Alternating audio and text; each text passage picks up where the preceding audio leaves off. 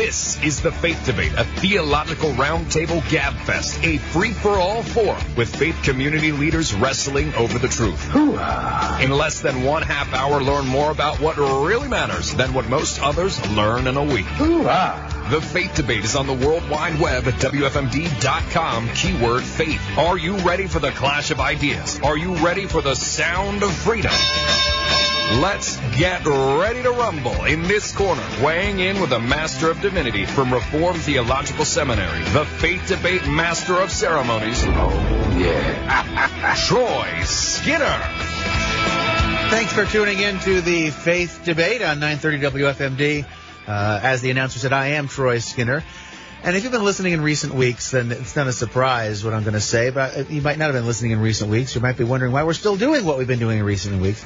So with all of the, government-imposed restrictions and other related restrictions, doing a panel discussion show with a bunch of strangers coming into the building, strangers to most of the people who are in the building, not strangers necessarily to me, although sometimes I'm meeting them for the first time they're on the show. It's tough to keep everybody within whatever the particular rules that are in place are supposed to be to do a panel discussion show like ours. And so I've been repurposing some audio that I've used as part of the church I'm involved with, Household of Faith in Christ. We're online, by the way, at householdoffaithinchrist.com. And taking stuff that we've done as Bible studies and sermon messages and group discussions and repurposing some of that audio from recent months, really over the past year or so, into the Faith Debate, and tackling, hot topic issues and that sort of thing like we do on the Faith Debate, or tackling difficult to comprehend and come to grips with theological concepts as the Bible teaches them, which is what the Faith Debate does. So it's still true to the spirit of the show. It's just not really a debate per se. Now, as I'm saying this, there are still all sorts of restrictions and government-imposed mandates and other sorts of guidance that limits what we can do. By the time this is airing, maybe that's over. But I had an opportunity to get into the studio today when nobody else was going to be around and just knock out a whole bunch of shows to kind of set the table for a period of time so that by the back end of all of this, hopefully, all of this recording I'm doing today, hopefully we can get back into our regular routine of how we do the show. So on our regular calendar, as we look ahead, we just had Mother's Day, and now we're coming up on Father's Day, and we spend some time addressing what the biblical idea of fatherhood is. And so we're going to do that this week, and we'll see how much of a run we get here. It might be just this week, but if there's a lot more that was said earlier that I think would be good to reincorporate into what we're doing here on the Faith Debate, then we might do a biblical look at fatherhood spread out over 2 weeks. We'll kind of have to see how that goes. But, oops, what am I doing here? Pressing the wrong buttons. Yeah, here. Let me press the right buttons now and take a look at the biblical view of fatherhood on News Radio 930 WFMD. Again, thanks for listening to the Faith Debate. So today is Father's Day, otherwise known as a Hallmark holiday. There's a lot of good reasons to have a day such as Father's Day, Hallmark holiday or not. It's a good thing for us to recognize the importance of fathers and to give them their respect and that sort of thing, to honor the position of fathering, and Mother's Day too and all of that. I'm a little bit concerned that it's been designated to a day. If you pay attention to what happens in pop culture, Homer Simpson in The Simpsons is a father who's a bumbling fool. And that seems to be kind of the norm in a lot of movies, TV shows, commercials. The dad is always kind of out to lunch and isn't given a lot of honor by our society and our culture today. And yet we set aside this one day where dad gets a new tie or socks or gets to have a barbecue where he probably cooks the hamburgers and hot dogs on the grill and those sorts of things. And that's all. It's all fine.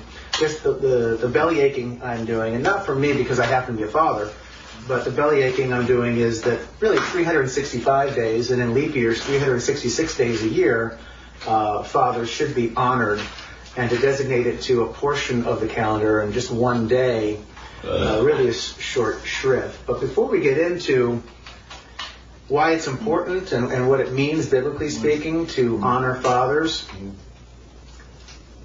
I think that what gets lost on a day such as this are the examples of fathers that are less than honorable. I know of a father who drank way too much, way too often, would beat his wife, would kick his dog down the stairs, who would throw plates across the room, would make excuses for his behavior, an absolute wreck, and died before he was 30 because of his liver giving out from all of his drinking. What are we to do with a father like that? I know of a father who couldn't wait to get out of Dodge fast enough after a child was born to him, to father, abandoned the scene, lickety-split. I know a father who did nothing affirming or positive for his daughter, leaving her with self-described daddy issues later in life. What are we to do with that father? I know of fathers who have... I know we have a mixed audience here, who have taken liberties in inappropriate ways in the privacy of a bedroom that cannot be honored, and oftentimes nobody knows that those things were happening. They happened in secret, and the rest of the world looking on would think that that person was honorable when in fact they were not. We have fathers who are disloyal to their wives and carousing and cheating on them and maybe whooping their kids whether they deserve it or not, being emotionally distant and manipulative and damaging and scarring. I know fathers who fit all those descriptions, and you probably do too. I know fathers who have been embroiled in illegal activity, and eventually those illegal activities caught up with them. And it wasn't just them, but the entire family, including their children, pay a price for that. I know other fathers, though, who, they're generally good fathers, but even they have their issues. Maybe they made some very poor parenting choices that did some damage. It took years to recover from and heal in the relationship with their children, or... some fathers who are controlling, even though they're 50, 60, 70, 80 years old and still trying to control the lives of their children when their children are married and have kids of their own in their 20s and 30s and 40s, and they have inappropriate roles and pressure. And the list could go on. So what are we to make of those fathers? Well, let's see, first of all, what the Bible says about fathers. And I'm going to go to the Ten Commandments. They're in the Bible a couple of places. I'm going to go to Deuteronomy chapter 5. And verse 16 says, "Honor your father and your mother as the Lord your God has commanded you, that your days may be prolonged and that it may go well with you on the land which the Lord your God gives you." So honor your father and your mother as the Lord your God has commanded you. Now, if you understand how the Ten Commandments are structured, there are two what are commonly referred to as tables of the law. The first table are the first four commandments, and the second table is the last six commandments. And the first commandment is understood by a lot of theologians to be the primary command of the first table from which the rest of that table points to. So we're to honor God and have no other God before him, and then all the rest of that table connects to that. And then similarly, the second table, the first commandment on that table is honor your father and your mother. And then the rest of that table is connected to that particular command, believe it or not, because the first table is love God. The second table is love your neighbor. And loving your neighbor begins in the home, begins with honoring your father and your mother. If you can't honor your father and mother, it's hard to see that person who doesn't honor their father and mother honoring others. There are exceptions to the rule, but generally speaking, if somebody's kind of a jerk out in society, they're probably a jerk with their parents. And if somebody seems to be a pretty upstanding, good, respectable kind of person out in society, generally they're a pretty good, upstanding, respectable person towards their parents. Rule of thumb. There's nothing real ironclad in that, but you can kind of get the gist of it. So this is an important and critical command. All of the Ten Commandments are important and critical. But this one kind of represents almost like an umbrella, if you will, for the rest of that table. So what does it mean when it says honor your father and your mother? What does honor mean? The Hebrew word there for honor is kavod, and it has to do with glory and weightiness. It has to do, so that goes with your joke about the book and gravity. So honor means to give weight to, all right, to give proper and due respect to. So if somebody is the President of the United States, that's a weighty title deserving of honor, commensurate with the weight of the position. If someone is, you know, the King of England or the Queen of England, there's a lot of weight with that. Somebody's the pastor of a church, you know, the pastor, that's a title and a position that carries with it weight and influence. Well, same with parents and fathers. Fathers, the title father carries weight and importance, and so we should regard them in that way. That's why one of the reasons it's become a trend over the last 20 or 30 years for some reason. But you know, you run into more and more people, it seems to me, who they refer to their parents by their first name. That's not sinful per se, so I'm not going to go that far. But I feel like there's something missing there, and there's a missed opportunity more than anything, because as I've heard one pastor say it, and the pastor who said this, his first name is Kevin, and he said, the whole world can call me Kevin. Only my children can call me Dad, can call me Father, can call me Papa, whatever. And so you're robbing yourself of an opportunity to share in a unique relationship that the rest of the world does not share, by calling your parents by their first name, for what it's worth. But so there's this weightiness that's to be given to fathers and mothers. There's honor. Well, what does that mean? There was a lot of talk about this the last few months with relation to the government, and the government was shutting everything down. A lot of people said, well, we need to obey the government, we need to honor the government, respect the government, we need to do whatever they say. That's what honoring means. Does it? Well, let's go to Romans. We could go to other places. Proverbs 3 would be a place to go. But we're going to go to, as an example, we're going to go to Romans 13 and verse, we're going to start here. We'll go with verse 7, 13, Romans 13, verse 7. Render to all what is due them. Tax to whom tax is due. Custom to whom custom is due. Fear to whom fear. It's unspoken, but fear is due. And honor to whom honor is due.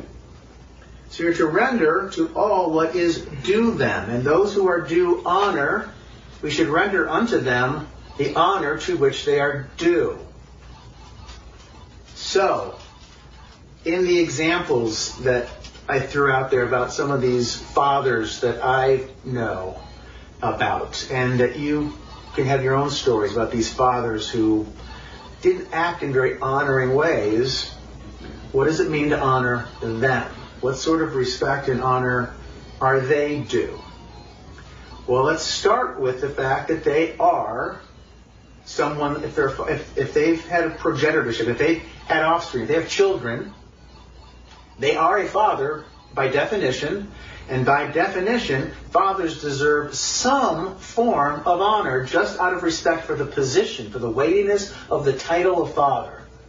So you hear this sometimes in politics. The president might be, I'm not talking about the president we have now necessarily, any president, you know, Ronald Reagan, Bill Clinton, you know, George Bush, you know, Barack Obama, Donald Trump, well, whoever the president is, they might behave poorly. And we can point that out and say the president is behaving poorly, and yet so often you say something like, yes, but I want to bestow honor for the office of the president. And so we need to have honor for the office of fatherhood, if you will. There's a certain amount of honor and respect that is due to anybody that has that title. But if a president doesn't behave presidential, then there are mechanisms for voting them out of office, for impeaching them and removing them from office, for pushing back against their policies through protesting and advocacy and those sorts of things. And the same is true with fathers. If a father is a deadbeat drunk, then you can say, I don't mean any disrespect to him as a father, but I can't respect the deadbeat drunkenness of what he's all about. I need to call that for what it is, because truth is truth, and there's no honor in not speaking the truth to a situation. To call something that is not, or something is not that is, that's not honoring. It's enabling. We're going to talk about the race relation thing hopefully next week, but in black-white relations it can be tokenism. If you're going to give somebody a position merely because you're trying to show them honor, but they haven't earned it, they don't really deserve it. The truth is they don't deserve it, but you give them to them anyway out of some sort of sense of guilt or obligation. That's dishonoring. It's tokenism. That's not. So we don't want to have a tokenism mentality towards fathers that haven't earned respect and honor based on their decisions and their behaviors. And yet we don't want to undercut the legs out of what fatherhood and parenting is all about. Look at what has happened in our society, for example. And I don't want to make it about the color of somebody's skin. Just look generally economically. Look at the plight of inner city poor that are they're destitute, not just financially, but they're destitute of hope.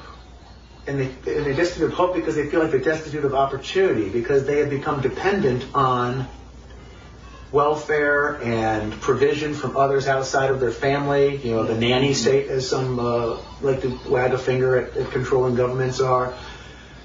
And you can look at it, I guess, again, I want to make it about race, but I think it's a good case study. Black families in the United States in the 40s and 50s, the percentage of those families that were not intact, meaning children raised in black families in the 40s and 50s in this country, only somewhere between 10 and 20% of those families didn't have both parents in the home. And now here we are, 60 years later, and it's not 10 or 20% that have a failure to have both parents in the home, have a father in the home, because it's usually the mother that's the single parent raising the kids. But now the situation is between 70 and 80% of black families in America have both parents. And again, in almost every case, it's 70 or 80% that have the single parent, have a mom, no father. And what has happened to that part of our community, to that part of our society? They've lost fathers and replaced it with government. And so we're not giving the fathers the respect and the honor they're due. We're telling the fathers they're not necessary, they're not needed, they're in the way. Because if the father's home, they don't get as much help from the government to help them get through a tough time. And so what's meant to be a safety net becomes a snare, becomes a net in which people get entangled. And so we need to lift up and honor fatherhood as an institution, and we need to lift up and honor individual fathers, at least in their positional authority as a father. The office of father, at the very least, needs to be honored and respected, even if they don't behave like fathers are supposed to behave. Now, some fathers, they make mistakes, and they learn, and they grow, and they get better, and we can move forward, and we can understand that our fathers aren't perfect, and they sin, and yet we can offer them grace and forgiveness, and move forward, and not have to call it out, because the father's calling it out in their own lives, or they have other people in their lives that are calling it out and they're addressing it.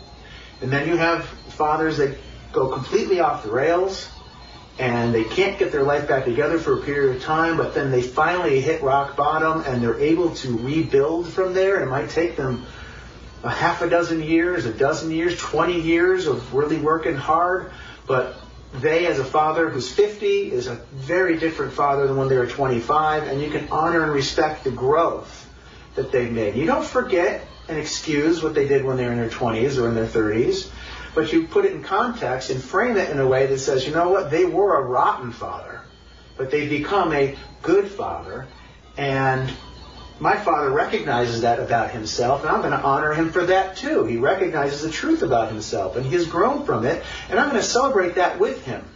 And I'm not going to hold all that baggage from the past, because he's moved on and has progressed to be more Christ-like as my father. And then there are other fathers who never get it together, and they're living a life of brokenness and lostness and confusion and destruction. And we still want to honor the office of father. We still want to give respect to that positional authority, while at the same time honoring them or honoring others around that satellite, the orbit of that person. Honor the truth by saying, positionally, I honor that man as a father. However, I have to acknowledge the failings and not mask them, not make excuses for them.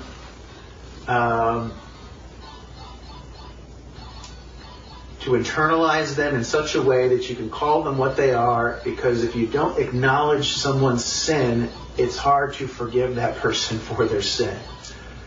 You can't extend forgiveness to somebody that you won't admit in your own mind that they've wronged you. So you have to come to a place where you're willing to acknowledge they have wronged me, and I'm going to extend forgiveness toward them. So you have to have a reality, a realism.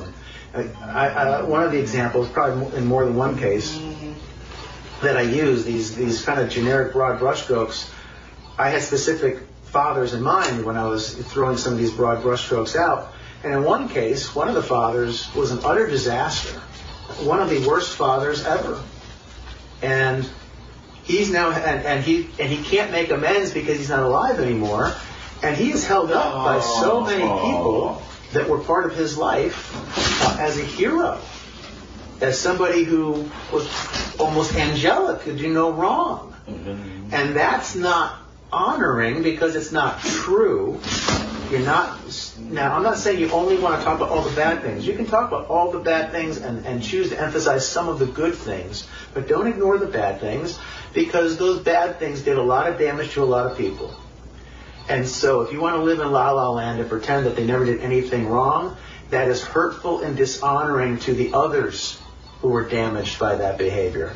They need to hear you affirm that they have a struggle from that damage that was done. For you to say, there was no damage done, is dishonoring to them. We want to honor everyone, and we honor everyone with the truth.